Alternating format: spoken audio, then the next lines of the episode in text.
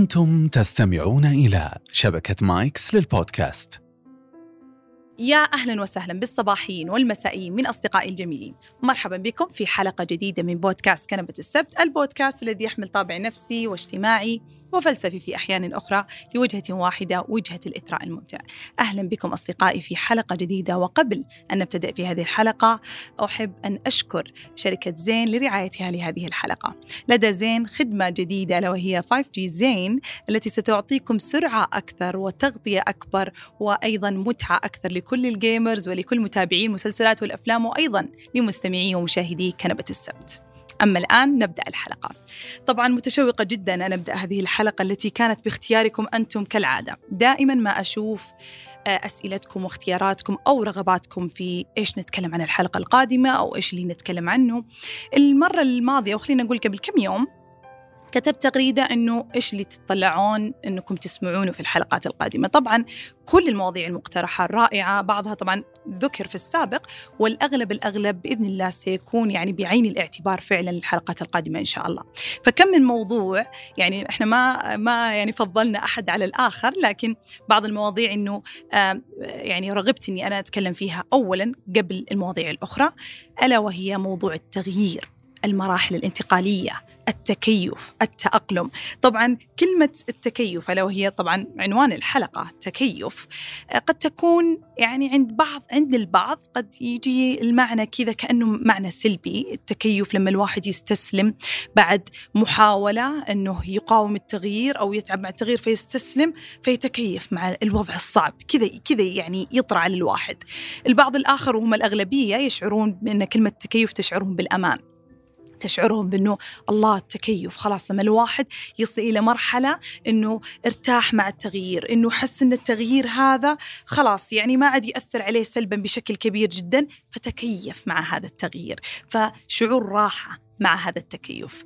بشكل عام التكيف الادجستمنت التأقلم مع مع الظروف وهذا هل هو شيء سلبي أم شيء إيجابي؟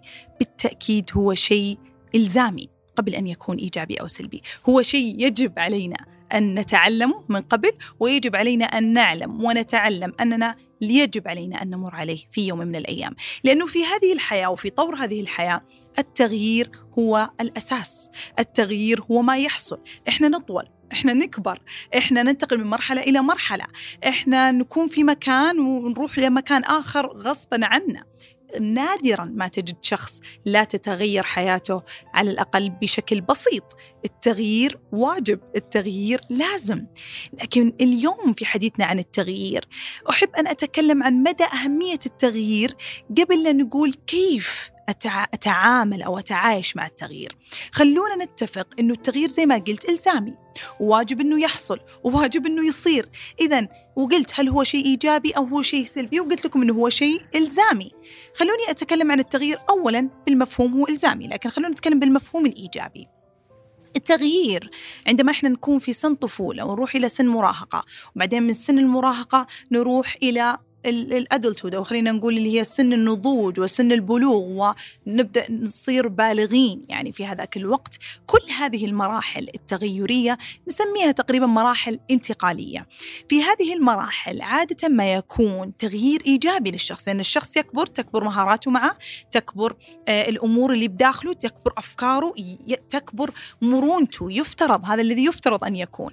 لكن مع هذه الأشياء التي تحصل على الأغلب في مشاعر سلبية تكبر مع هذا الإنسان وتكبر هذه المشاعر الصعبة في أثناء التغيير، طب ليش يحصل هذا الشيء؟ لأن الإنسان بفطرته يشعر بالأمان في المكان أو في الوكر اللي هو صانعه، في المكان اللي هو قاعد فيه، في المكان اللي هو شعر فيه بالأمان والراحة، اللي هم دائما يمكن نسمع هذه الكلمة كثير اللي هي ال comfort zone، اللي هي منطقة الراحة، فالإنسان لما يكون خلاص والله هو في بيئة عمل معينة أو خلينا نقول هو في في مرحلة معينة في, في الجامعة أو في الثانوي أو شيء، أصحابه معينين، ناسه معينين، يشعر بالراحة والأمان. عند أهله مثلا ساكن مع أهله الآن هو مرتاح جدا. فبمجرد ما يحصل التغيير يضطرب هذا الإنسان يقلق هذا التغيير لأنه يخرج من دائرة راحته.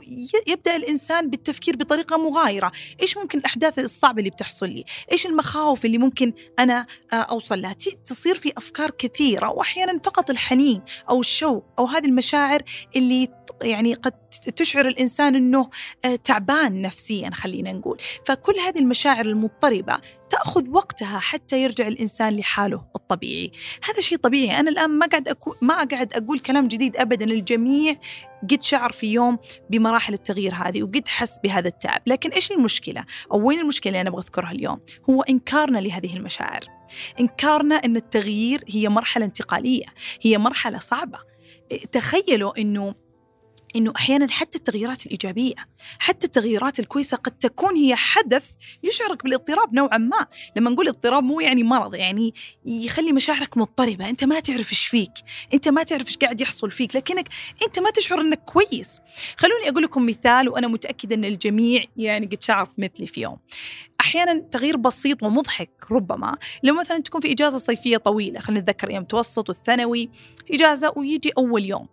أول يوم دراسة تشعر بمغص ببطنك صح؟ صعب شوي أحيانا يصعب عليك النوم. فأول يوم مدرسة يعني أنت توك من ثلاثة شهور كنت في المدرسة. ليه؟ ليه قاعد تحس إنه بطنك يعورك متوتر؟ تخايف وأنت رايح المدرسة خايف مع إنك انت إنسان اجتماعي وأصدقائك متحمس إنك تشوفهم بس تشعر بشعور غريب. بطنك يعورك مغص ينتفخ أحيانا آه، صعب عليك النوم تقعد تفكر وتقعد مضطرب وخايف إلين تروح الم... تروح المدرسة وتقابل أصدقائك يبدأ الشعور هذا إنه يخف وتصير أفضل وأفضل. إيش هذا الشعور؟ هل أنت عندك آه، خوف أو رهاب اجتماعي؟ لا بالطبع أنت كنت قاعد مع أهلك أمس قاعد مع أصحابك في الكافي لكن لما جاء المدرسة بدأ هذا التوتر اللي هي المرحلة الانتقالية. تخيلوا المرحلة الانتقالية حتى من الإجازة إلى الدراسة هذه مرحلة انتقالية بحد ذاتها. ليش؟ لأنك أنت كنت في حالة ومتعود خصوصا يعني يسمونها ال major holiday اللي هي الإجازات الكبيرة جدا. هي تعتبر life event تعتبر حدث اجتماعي حدث في الحياة يشعرك أنك أنت مو في الحالة اللي أنت كنت في أمس فبالتالي تتوتر فبالتالي تخاف فبالتالي تشعر بهذا الاضطراب. اليوم أبغى أتحدث عن هذه التغيرات إنها النفسية خلينا نقول مع التغيرات الحياتية إنها جزء من الحياة وإنها من أهم أصلا أشكال الحياة اللي هو التغيير. وإذا إحنا ما تغيرنا وتواكبنا مع الحياة ربما فعليا لا نصل إلى الأشياء التي نريدها وأحيانا نعتقد أننا سنصل لكن للأسف بدون التغيير الداخلي لن نصل إلى الأشياء التي إحنا نتوقع أن نصل لها يعني الله سبحانه وتعالى يقول إن, إن الله لا يغير يغيروا ما بقوم حتى يغيروا ما بأنفسهم، فدائما إحنا نسعى إلى التغيير الداخلي من أجل أن نحصل على التغيير الخارجي. اليوم بنتكلم عن المراحل الانتقالية أو الظروف والأشياء لما يصير التغيير الخارجي، كيف أنا أحمي نفسي من هذا القلق، من هذا الاضطراب، من هذا التعب النفسي اللي يحصل لما أنا أنتقل من مرحلة لمرحلة، من آه، مكان إلى مكان، من وظيفة إلى ما في وظيفة من بطالة إلى وظيفة من من أحيانا أشياء زي ما قلت أشياء سعيدة. وبنتكلم عن اللي هو عالمين نفسيين اسمهم هولمز وراهي. إيش سووا؟ سووا يعني زي الكوستشنير اللي هو الاستبيان. خلاص في عام تقريبا في نهاية السبعينات أو في آسفة في نهاية الستينات. سووا استبيان يشوفون إيش أكثر الأحداث في الحياة اللي تشعر الواحد بقلق تدخل الواحد في قلق شديد. فتوصلوا إلى تقريبا 43 حدث في الحياة. هي استبيان كان كبير جدا فتوصلوا إلى 43 حدث في الحياة. ربما فعلا تصل بالإنسان إلى شعور قلق كبير جدا. وطبعا تختلف نسبة هذه الأحداث مع الشخص نفسه إيش القدرات اللي عند هذا الإنسان إيش الأشياء اللي يحملها هذا الإنسان حتى يصل إلى كمية ضغط كبيرة أو كمية ضغط صغيرة. فبالتالي هذول آه، اللي هم هومز وراهي وش سووا لما سووا الاستبيان؟ طلعوا 43 43 حدث تقريبا في الحياة قد تشعر الواحد بالقلق ووضعوا النسب التي أحدثت قلق تجاه هؤلاء الناس. فمثلا عندنا الأول. خلوني أجي معكم في القائمة. يعني هي قائمة طويلة بما أنها 43 حدث في الحياة. فمثلا أول حدث ربما يكون حدث كبير جدا على الإنسان ويشعر بقلق كبير جدا وكانت نسبته تقريبا 100% لو حصلت للشخص اللي هو ال death of spouse اللي هو وفاة الشريك. وفاة الشريك هي من أكثر الأشياء ومن أكثر الأحداث آه، قلقا أو يعني تدخل الإنسان في اضطرابات القلق أحيانا. آه طبعا عندنا رقم اثنين مثلا الطلاق رقم ثلاثة الانفصال. يعني تخيلوا أول ثلاثة هي أشياء في العلاقات الحميمية. عندنا الموت الشريك الشريك حتى مو نتكلم عن أفراد العائلة number 1 رقم واحد موت الشريك. اثنين عندنا زي ما قلت الطلاق ثلاثة اللي هو الانفصال عندنا أربعة اللي هو وفاة شخص قريب من العائلة يعني أم أب أخ صديق مقرب وإلى آخره. طبعا عندنا ستة نرجع مرة ثانية اللي هم آه اللي هي خلينا نقول المشاكل الزوجية، عندنا أيضا اللي هي مثلا المشاكل العضوية، مرض مزمن، فقد عضو لا سمح الله، فقد عضو من الجسم يعني، هذه الأشياء ممكن تكون كبيرة. رقم سبعة تخيلوا وشو؟ الزواج. الزواج حدث كبير قد يحدث اضطراب عند الإنسان. هذه النقطة وبنكمل اللستة أنا أنا عجبتني اللستة لأنه أبغى أقول لكم إنه أحيانا حتى الأشياء السعيدة والأشياء اللي يعتقد الإنسان إنه هو ربما إنه تكون انفتاحة جميلة في حياته وتجلب له السعادة في حياته أنها قد تجلب له القلق. لكن لا بأس لفترة معينة وهذا الشيء اللي أنا أبغى أأكد عليكم إنه ترى في فترة معينة فقط تخيلوا أن الزواج قد يحدث قلق طبعا هنا لا أحد يجي يقول لا إيش تقولين؟ لا لا لا أنا بس أبغى أقول إن الإنسان عندما يكون أعزب ثم فجأة يكون مسؤول عن شريك آخر عن إسعاده عن البقاء معه قد يكون أمر مقلق قد يكون صعب قد يكون ضغط أحيانا.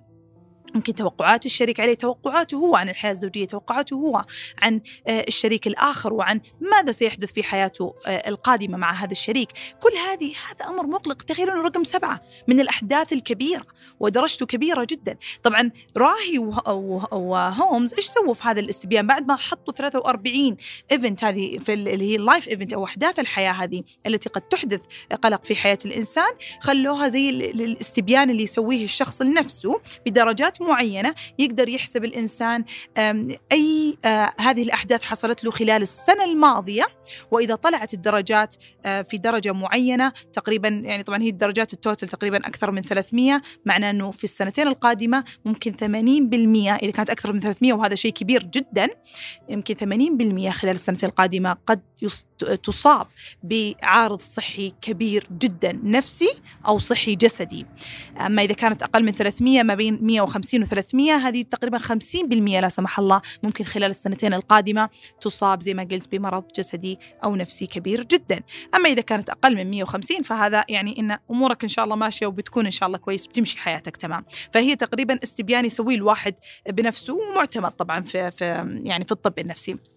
لكن بشكل عام فهو يعني يعطيك إيش القلق اللي أنت ماشي فيه. ف أو إيش القلق الأشياء المقلقة اللي قاعدة تحدث لك السنة القاد... السنة الماضية فبالتالي قاعدة تشعرك بالقلق الآن. وهذا يؤكد كلامنا إنه أحيانا الظروف فعلا تصيب الإنسان بتعب ويعني تنهك جسدك نفسيا وجسديا. إحنا ما نقول هذا ما نقول يعني غير كذا إنه فعلا الظروف قد تحدث لك تحدث لك كل هذه الأشياء. لكن زي ما قلت في أشياء طب سعيدة. يعني من الأشياء كانت أنا ما حقر كل اللسته 43 لكن كانت من الأشياء انتقال إلى بيت جديد.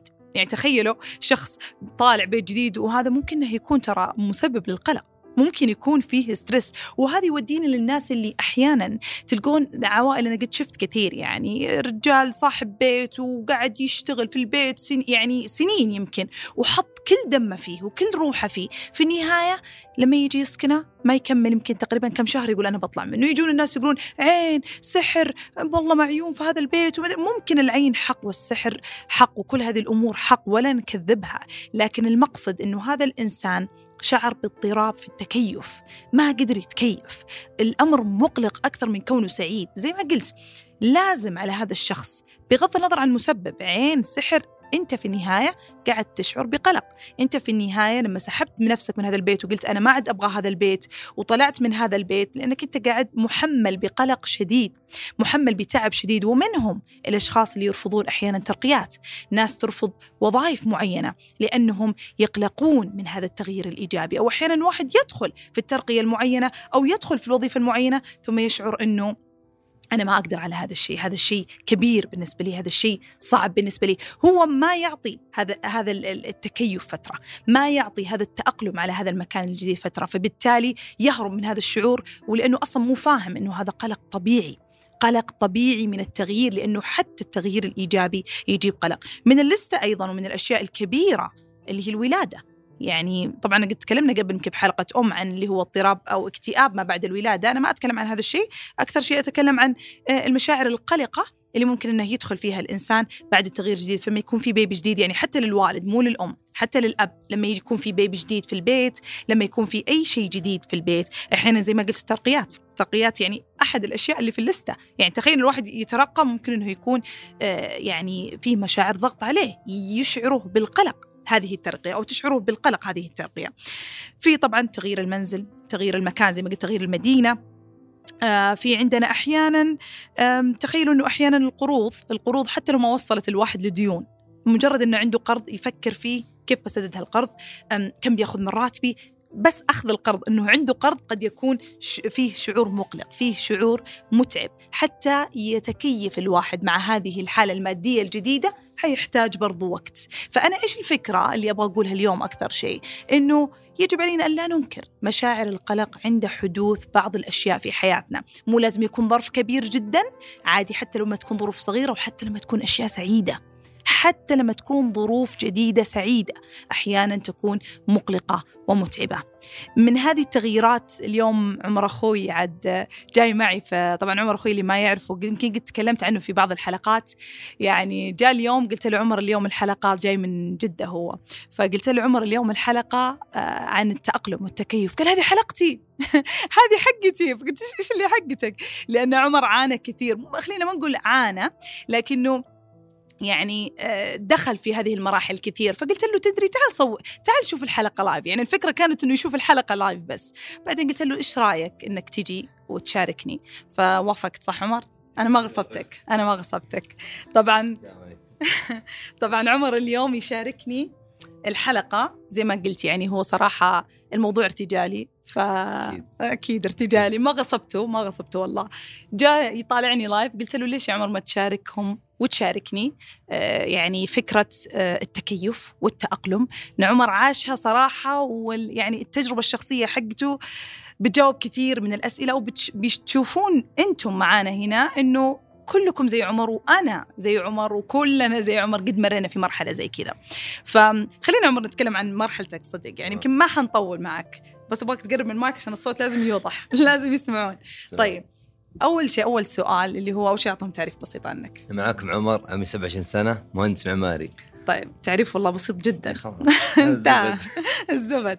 طيب آه عمر طبعا نقل لجدة. يعني هذه كانت ما شاء الله وظيفة العمر project manager آه، مهندس وكنا ننتظر هذا اللقب يعني. توظف كثير في مسمى غير مسماه الوظيفي فلما صار project manager مدير مشروع آه، في شركة في جدة وشركة كبيرة ما شاء الله كلنا انبسطنا له وتوقعنا إن هذا التغيير الكبير جميل إيه، وبنفس عمر أربع سنوات معنا أربع سنوات. طيب فبالتالي يعني لما راح كلنا كنا متأكدين إنه يكون سعيد ومبسوط. إيش حصل يا عمر أول ما وصلت لجدة؟ طبعا جدة إحنا أهلي في الدمام يعني عمر كان ساكن في الدمام. ف راح لجدة صح؟ فجدة يعني ما فيها أحد إلا بعض من الأقارب. فحكينا عن التجربة بشكل بسيط أو إيش الأشياء خلينا ندخل في صلب الموضوع وش الأشياء اللي شعرت فيها من البداية؟ قرب من المايك. طبعا أول ما نقلت كان الشعور إنه أوكي شيء حلو وظيفة ومنصب وأشياء كويسة. لكن أنت بديت بديت حياتك كلها في الدمام. آه من علاقات من أصحاب من كل من جميع الأشياء.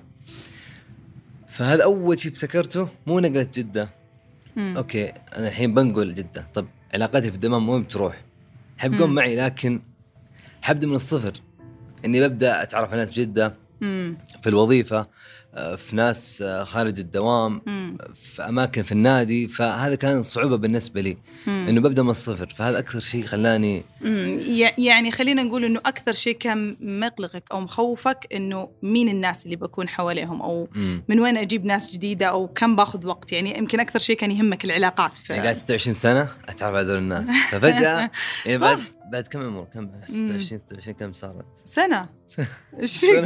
ولا سنة؟ 26 آه 26 عشان اتعامل نفس العلاقات اللي آه أوكي أوكي فهمت عليك. يعني من عمر خلينا نقول من بدأتها من ثانوي من علاقات الثانوي من 18 إلى 26 سنة كنت تكون علاقات. بالضبط فبالتالي الآن بتروح أنت لازم في أقل من سنة إنك تسوي هذه العلاقات. فطيب لما صار هذا الشيء أتذكر كلمة قلتها لي يعني يمكن هذا أكثر الشعور اللي حسيته. قلت إنه إنه إنه في أقارب حوالي وفي بس إني قاعدة أحس بالوحدة صح؟ مم. قلت هالشيء. صح علمني عن هذا الشعور أكثر طبعا أنت كنت عايش مع أهلك وعايش مع أصحابك وناس تعرفهم فجأة أنت في مكان آه، تعرف أنت حتعيش فيه مو إجازة تغير جو أو تدرس تدرس وترجع هذا مستقبلك مم. هذه حياتك اللي خلاص حتبدأ حتبدأ فيها من الصفر إلى ما يطيل عمرنا ربي يا رب الله. الله يطول عمرك برضا إن شاء الله فكان شعور إنه أنا الحين لحالي طب وين أهلي؟ وين أصحابي؟ مم. طب أوكي أنا عندي جوال أقدر أكلمهم لكن أبغى شخص شيء قدامي مم. فكان شعور يخوف برضه أنا كان عندي حيوان حيوان اليف دمام فهذا كان يعني حتى كان في غرفتي إني أستمتع معاه ألعب معاه. هذه أعتقد كانت من من الأشياء اللي مفرحة إنه إيه. في أحد معي فكان مم. الشعور يخوف حتى في يعني عانيت في صعوبة في النوم مم. عانيت في النوم مره كان كان في صعوبة في النوم شعور بالوحدة صح اي مهما إيش سويت. مهما تسولف انت تسولف مع شخص طالع فيه تقول له يعني تقول بنفسك إنه ما هو فلان أو ما هي خلاص ما هي أصلا أنت ما تعيش تحس إنك. عايش في حلم مم. مو واقع لسه تحس ودك ت- ودك تطلع من الحلم مم. تبدأ واقعك من جديد طبعا هذه الكلمة فعلا إنك تعيش بحلم هذه أحد أعراض القلق وأتذكر قد قلت لك مرة هالكلام إنه. أحد أعراض القلق في شيء اسمه depersonalization derealization يشعر الواحد إنه هذا حلم يشعر إنه يشوف نفسه من فوق إيه، هل أنا صح. عايش في واقع حقيقي أم لا هذه لما يكون الواحد في شعور قلق شديد وعمر كان فعلا يشعر بهذا الشيء وشعور الوحدة كان يشعر فيها صعوبة النوم كانت فيه برضو مم. الأشياء اللي حصلت أبغاك تقول لي إياها إيش الأشياء اللي تكيفت سويتها عشان تتكيف على هذا التغيير طبعا آه، بس نصيحة عامة أنا أشوف إن الواحد إذا لقى مسكن. يسكن فيه ويأثث بأشياء اللي هو يبغاها هنا أول شيء حيستقر فيه مم. يعني المكان ثم تأثير المكان أنت شيء يناسبك أنا طبعا بعد لما حسيت إنه بديت أستقر بعد ثلاثة أشهر تقريبا من التأثيث ومن آه، طبعا في أشياء أنا برضو سويتها مثلا اشتراك في النادي آه، اشتراك نادي خلى خلى مودي يعني خلاص أطلع من الدوام. آه، طبعا أيوه أنا ما أقول لكم شيء أنا استطبخ. خلاص يعني زي ما متعود. خلاص شف شف شف مع كبير. امي دائما تطبخ الله يحفظها يا رب. لكن آه، مع الوحدة خلاص أنت تضطر إنك أنت تسوي شيء نفسك والمطاعم يا كثرها و... يعني غير إنك تصرف فلوس آه، صحتك بتروح في داهية. فخلاص. فاضطريت اني أطبخ فصار الطبخ يأخذ مني وقت. وبعدها لازم أرتاح شوي. بعدين أروح النادي فصار لي وقت النادي يأخذ مني وقت. آه برضو من الأشياء اللي ضفتها في البيت آه أخذت لي عصفورك. عصفور اي عصفور إيه. هذا لازم عصفور يعني أقل لما تخش البيت في أحد يستقبلك. أيه. في أحد يستقبلك يصفر. في أخذ وعطاء معك مم. البيت. يعني مرات أحط تلفزيون مم. لكن ما يفيد. آه، الحلو والجميل إن إن الأشياء اللي يتكيف فيها عمر يسمونها coping mechanism اللي هي خلينا نقول الأشياء اللي يقدر يتكيف فيها الإنسان عمر جابها من نفسه. يعني كان لما يكلمني يقول لي أنا سويت كذا سويت كذا عمر من نفسه كان يسوي هذه الأشياء. ما هي أشياء تلقى؟ الانسان يعرف نفسه أكثر. فلما عمر بدأت تسوي هذه الأشياء بدأ يشعر إنه هو يشعر بتحسن. جاب العصفور في البداية دخل الجيم صار يملي يومه آه، صار آه، أتذكر حتى قلت لي إنك صرت تاخذ cycle في الحي أيوه صح؟ أيوه لسه قاعد يدور group لكن إنه صار يملي يومه بشكل كبير. كم أخذت فترة إلين سو... إلين صرت صدق تحس إنه بيتك وفي شيء بعد يعني أثث شقته بطريقة يعني مبالغ فيها يبغى يشعر إنها حقته. يعني حتى مع إنها يعني ما هي شقة ملك له لكنها شعر إنه لا أنا أبغى أخليها المكان اللي يشبهني فعلا. وهذا الشيء يشعر الواحد بأمان فعلي. المشكلة بعض الناس لما ينقلون مكان جديد أو شيء أو يروحون خلاص هو كاره المكان فهو يرفض هذا التغيير. يدف هذا التغيير فخلاص أقعد في مكان شين ومكان مو مرتب ومكان مو كذا. بس أهم شيء إني أنا أمشي في هذه الحياة. وهذا الشيء اللي يخليه صعب على الواحد إنه يتقبل التغيير. فهذا كل الأشياء ساعدت على عمر التغيير. آخر سؤال لك عمر كم المدة اللي خلت هذا التكيف يعني يمشي وصار عندك التكيف خلاص مستمر وصرت مرتاح في حياتك؟ تقريبا من حدود ثلاثة شهور إلى أربع شهور. ممتاز ممتاز. يعني ثلاثة شهور وأربع شهور هي المدة المتوقعة فعليا إن الواحد يبدأ يتكيف لأنه لو بعد ستة شهور ممكن أتكلم بعدها. طبعا شكرا عمر إضافة جميلة. واجبنا. ويعطيك العافية. وطبعا يعني سامحوا لأنه الفقرة ارتجالية جدا يعني من واحد يشوفني. لايف توني جاي خط خلاص. جاي خط والله سفر والعين تعبان. الله يعطيك العافية الله عمر. شكرا لك. على خير طبعا زي ما قلت شكرا عمر مجددا. زي ما قلت إن فترة الثلاثة شهور يعني هي فترة متوقعة لكن بعد الستة شهور قد قد ندخل في كلمة اضطراب. قد ندخل في اضطراب تكيف.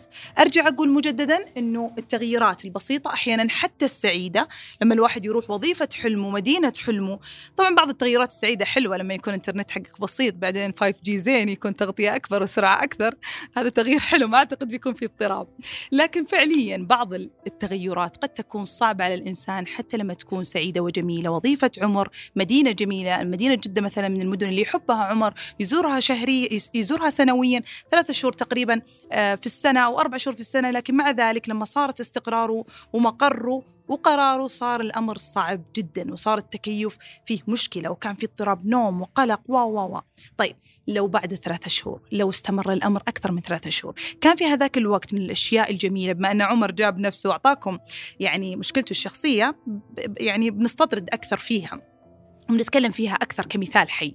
فعمر لما كلم كان يكلمني هذاك الوقت كان من الأشياء اللي كانت تصعب عليه مثلا النوم كان مثلا الأفكار القلقة. بعض يعني الأشياء اللي القلقة في داخله زادت. يعني صار كان عنده مخاوف سابقة ما كان يذكرها مرة لكن لما بعد صار عنده مخاوف أكبر. صارت المخاوف تزيد. ممكن ما ما نشارك المخاوف هنا لكن أقول إنه المخاوف تصير كبيرة جدا أضعاف أضعاف لما الواحد يكون في دائرة القلق. فوقتها يشعر الإنسان أنه حياته مختلفة متغيرة أنا ما أدري فيني أنا ما أدري فيني. لا لا لا لازم تعرف أنه هذا هو التغيير. هذا هو التغيير. وبطبيعة الحال أن التغيير يأخذ وقته. من المهم جدا أنك تعرف أن في ناس أنواع في التغيير. الناس أنواع في التغيير، في ناس تتكيف سريعا، في ناس تأخذ وقتها في التغيير، وفي ناس للأسف ترفض التغيير وتقاوم التغيير. فيهلكون. يهلكون. يعني في كتاب آه، اللي هو الدكتور سبنسر جونسون اللي هو من حرك قطعة الجبن الخاصة به يمكن الجميع قرأوا وأنا بالنسبة لي قرأته يمكن مرتين في أيام الجامعة. آه، يعني كان يتكلم ويحث على التغيير وأهمية التغيير وجمالية التغيير. فكان يتكلم باختصار طبعا بقول أنه جاب يعني قصة رمزية قصة خيالية تتكلم عن التغيير. هذه القصة إيش تقول؟ هذه القصة تقول عن فأرين وعن قزمين. هيم وهاو. طيب هذول الفأرين والقزمين كلهم في متاهة يبحثون عن الجبن. يدورون في المتاهة يدورون الجبن هذا. طبعا الجبن هذا بمعنى مجازي هو الأهداف والأحلام والأشياء الكبيرة اللي إحنا نبغى نوصل لها. طيب فالقزمين والفأرين يدورون. الفأرين كانوا بطريقة الصح والغلط يعني يحاولون أن يصلون الجبن يعني إيش؟ يعني يمشون في الظلام يصقعون. أوكي هذا المكان غلط. يلفون يمين هذا غلط. يمر. ال ال آه، القزمين هي هاو ما بشر يعني آه، بشر. فبالتالي قعدوا قالوا إحنا عندنا عقول إحنا مو زي الفئران نمشي ونغلط ونصقع ومدري وشو. لا. خلينا نقعد ونفكر ونحلل وش الطريق الغلط. إذا هذا غلط اذا الجبنة قد تكون هناك. طبعا كان في المتاهة في محطات فيها جبن قليل بعضها جبن كثير جدا بعضها ما فيها ابدا. على العموم لما وصلوا الفئران وهي مهاو إلى منطقة وجدوا الجبن كله وراء أحد يعني الجدارات حقت المتاهة فتحوا هذا الجدار لقوا جبن جبن كمية كبيرة جدا. فرح القزمين وفرح الفأرين وانبسطوا وكذا وبدأوا يأكلون من هذا الجبن. طبعا القزمين شافوا كمية الجبن اللي ما قاعد تخلص. مهما طلعوا من الجدار ما تخلص. شعروا بالراحة وشعروا بالأمان وشعروا بالسعادة إلى درجة أنهم كل يوم كانوا طبعا قبل هم يبحثون عن الجبن كانوا يركضون ويسعون ولابسين عدة الجري وعدة الركض وعدة البحث. إلين وصلوا خلاص بما أنه في جبن مرتاحين صاروا يروحون بهدوء إلى مسكنهم ويقومون متأخر حتى مو في الصباح. وخلاص هم حافظين الطريق وعارفين الطريق حتى يصلون إلى مكان الجبن. لما يصلون لمكان الجبن يأكلون ويستانسون وينعمون بهذه الحياة الجميلة ويرجعون وهكذا. في هذه الأثناء الفأرين كانوا يجون مكان الجبن شعروا أن الجبن بدأ يتناقص وشعروا أنه في كمية من الجبن بدأت آه، بالفساد فبالتالي وجدوا في خطورة في نفاذ هذا النعيم. فإيش سووا؟ على طول دايركتلي مباشرة لفوا راحوا يدورون على جبن آخر. بينما القزمين أكلوا أكلوا أكلوا إلى يوم قاموا يوم الثاني طالعوا قالوا وين الجبن؟ من حرك قطعة الجبن الخاصة به مين أخذها؟ قعدوا أيام يحللون مين أخذهم مين أخذ الجبن؟ هل هو نفذ بحاله ولا في أحد أخذه؟ هل ممكن أن ننام اليوم ونقوم بكرة نلقى زيادة؟ بدأوا يقاومون هذا التغيير. ما يبغون ما يبغون أن هذا التغيير يحصل. فكان في هذا اللي هو هاو كان عنيد جدا كان عنيد جدا وهم هن كان أفضل. يعني كان يقول لا طب إيش رأيك نروح ندور؟ هذاك يقول من جدك؟ إحنا كم قعدنا ندور؟ إحنا كم قعدنا تعبانين عشان نلقى هذه الكمية من الجبن. لا إحنا بنحاول نفكر بطريقة كيف نرجع الجبن اللي هنا أو كيف نشوف مين اللي أخذ الجبن اللي هنا وإلى آخره. فبالتالي عند هاو شوية أما هن قال لا. خلاص أخذ أيام في في, في التفكير وقال شوف الف- الفارين راحوا قال الفارين أصلا ما هم بشر وما عندهم عقول وما أدري إيه إحنا لازم نفكر إيش حصل وإيش ما عند عند هاو وقام قال هن خلاص بما إنك أنت معند أنا ما. ما يعني ما حموت نفسي معك وأنا حمشي فقال له كلمة جميلة قال له إذا أردت أن لا تفنى يجب عليك أن تبحث عن جبن آخر ومشى كذا وقال له عشانك صديقي أنا بكتب لك في الجدار وفي طريق المتاهة في طرق المتاهة بكتب لك كل شوية عبارة عشان تصل انت إلى الجبن إن شاء يعني من بعدي. فكتب له هذه أول عبارة كتب له يا يعني يا هاوي إن لم تتغير ستهلك. فالتغيير يعني كلمته هذه ستهلك لأن إذا أنت ما عندك جبنة آه، جبنة غير هذه الجبنة اللي عندك ستهلك ستفنى. ما ما حتلقى شيء يأكلك ما حت حتلاقي شيء يقومك لليوم الثاني. هذا طبعا تعبير مجازي للجبن. من بعدها مشى مشى وجد إنه هذا الهن اللي بدأ يمشي طبعا في المتاهة. وجد إن جيوبه صارت ثقيلة فمسك جيوبه لقى الجبن اللي ماخذه شوية من من الأيام السابقة.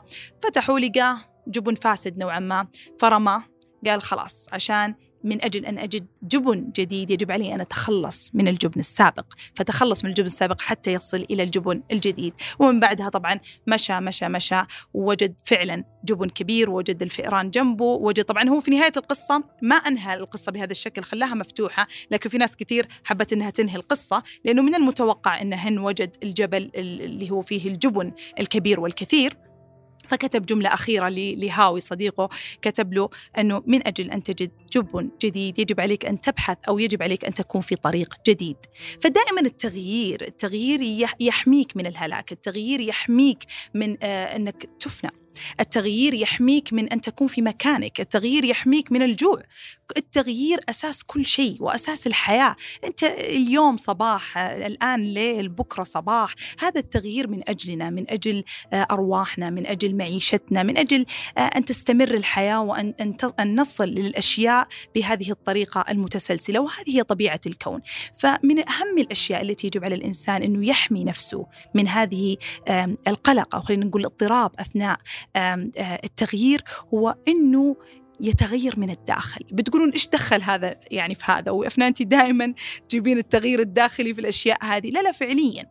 خلوني أشبه لكم التغيير الداخلي. لما الإنسان وهو يكبر يغير في أفكاره ويغير في مفاهيمه ويغير في نظرته تجاه الأشياء في الحياة يساعده هذا على تقبل التغيرات الكبيرة في حياته. الإنسان المنغلق زي هاوي اللي تكلمنا عنه الإنسان المنغلق لما يتغير شيء في حياته يرفضه ويقبله قد يؤدي به إلى الهلاك لأنه هو إنسان غير منفتح غير واعي إن الحياة قد تتغير في لحظة إن الحال قد يتغير في لحظة. فبالتالي قد يهلك.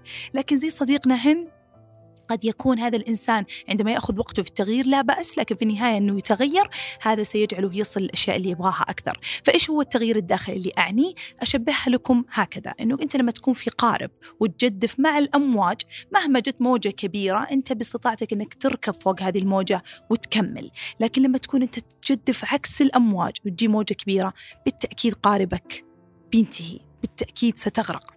فبالتالي هكذا هو التغيير تجاه نفسك التغيير تجاه المفاهيم اللي أنت تعرفها اللي هو التجديف مع الموج. أنت تتغير تتغير وأنت تجدف. مجرد ما تجي ظروف كبيرة موجة كبيرة أنت جاهز.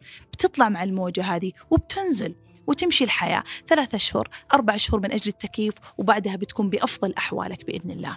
طبعا بس قبل لا أختم الحلقة أحب أأكد أنه طرقنا يعني أحب إنه أأكد يعني حتى مثلا لما كنت مع عمر أخويا وكنت أنصحه ما كنت أنصحه بالطرق التكيف اللي أنا أسويها كنت أعطيه إياها لو هو يبغى يسويها لكن أغلبها ما كانت طرقي أنا في التكيف طرقه هو هو اكتشفها. فلا تنصحون الآخرين في التكيف مع ظروفهم بنفس الطريقة اللي أنتم آه تتكيفون فيها. حاولوا إنكم فعليا تعطون نصائح عامة وتتركون الشخص يقاوم هذا التغيير أو مو يقاوم معليش إنه هذا إن يعني تعطون الشخص نصائح عامة تخلونه هو يجد طرقه الخاصة في التكيف لأن الإنسان بفطرته مختلف. فسيتكيف بطرقه الخاصة. وأعطوه وقته وكونوا داعمين معه في هذاك الوقت في التعبير عن مشاعره في السماع لمشاعره. وأيضا أنت كشخص تغير عليك شيء صار لك ظرف كبير صار في تغير كبير أنت في مرحلة انتقالية تأكد أن لا تقاوم هذا الشعور. اسمح للقلق أن يكون موجود. اسمح أنك تطلب المساعدة. اسمح لنفسك أنك تفضفض تتكلم لأخصائي لصديق لأحد لنفسك. تكتب تكتب مشاعرك هذه القلقة. تأكد أنه حتى لو كان تغيير إيجابي من حق حقك أن تقلق من حقك أن تخاف نوعا ما تضطرب مشاعرك نوعا ما لكن هي مسألة وقت. لا سمح الله لو استمر الأمر في تكيفك أكثر من ستة شهور ووصل الأمر إلى ضعف خلينا نقول في الحياة العملية والعلمية وفي حياتك الاجتماعية وأصبح هنالك في يعني أعراض نفسية وجسمانية كبيرة جدا في أكثر من ستة شهور من وقع هذا الحدث هنا يجب عليك أن تزور طبيب نفسي لأنه هذا على الأغلب يسمى adjustment disorder اللي هو اضطراب التكيف. هنا صار اضطراب اضطراب. فيجب عليك زيارة طبيب حتى تعالجه أو حتى لا يتفاقم أنه يصل إلى اكتئاب لا سمح الله قلق. لأنه عادة ما يكون اضطراب التكيف اللي يستمر بعد ستة شهور من الحدث يكون عادة إما بأعراض اكتئابية أعراض قلق أحيانا يصل حتى في تغير في الشخصية. يصير الواحد قلق بزيادة إلى درجة أنه يصير عنيف يصير عصبي حتى يمكن يقولون بعض يعني تسمعون يعني أو يمكن شفتم أقاربكم أحبابكم أحد يقول والله صاير عصبي صاير ما يتحمل أحد صاير كذا فيتتغير الشخصية فعلا يصير عصبي يصير غاضب على طول فبالتالي أنت ما تبغى أنك توصل هذه المراحل البعيدة في في الحالة النفسية ومن أجل أن تحمي نفسك من كل هذه الضغوط والقلق روح لأخصائي لو طال الأمر زي ما قلت أكثر من ستة شهور. أما في البداية أنت ما عليك انك إنك تتكيف وما عليك إنك يعني تتأكد إن التغيير هو جزء من هذه الحياة. لا تقاومه لا تقاوم التغيير بالعكس تأكد أن في كل حركة بركة وأن التغيير هو أساس هذا الكون وأن تكيفك صعب. ما هو بذاك السهولة؟ لا أحد يسهله في عينك ولا أحد يسهله في عقلك لكن بالتأكيد إنه ما هو مستحيل عليك وبالتأكيد إنه سيحتاج وقت حتى يتكيف الإنسان. أتمنى تكون الحلقة ساعدتكم بشكل أو بآخر. أتمنى أن تكون الحلقة وصلتكم إلى مفهوم أفضل للتكيف وأن تساعدكم فعلا للتكيف في مراحلكم الانتقالية. قبل أن ننتهي من هذه الحلقة أحد التغييرات الجميلة جدا تغير جميل جدا يعني لا يسع لي إلا أني أسعد صراحة أني أنشر هذا الخبر. دكتور خالد اليحيى اللي سبحان الله ذكرته في الحلقة الماضية بس قديش هو يشعرني صراحة أو يعيد لي الشغف في كل مرة أسمع له. انضم إلى مايكس آه، في بودكاست قبس. فاذهبوا واستمعوا إليه ما حتندمون صدقوني. ومن الأفضل أنكم تسمعونه مع 5G زين لتغطية أكثر وسرعة أكثر ومتعة أكثر. إلى سبت قادم وإلى اللقاء.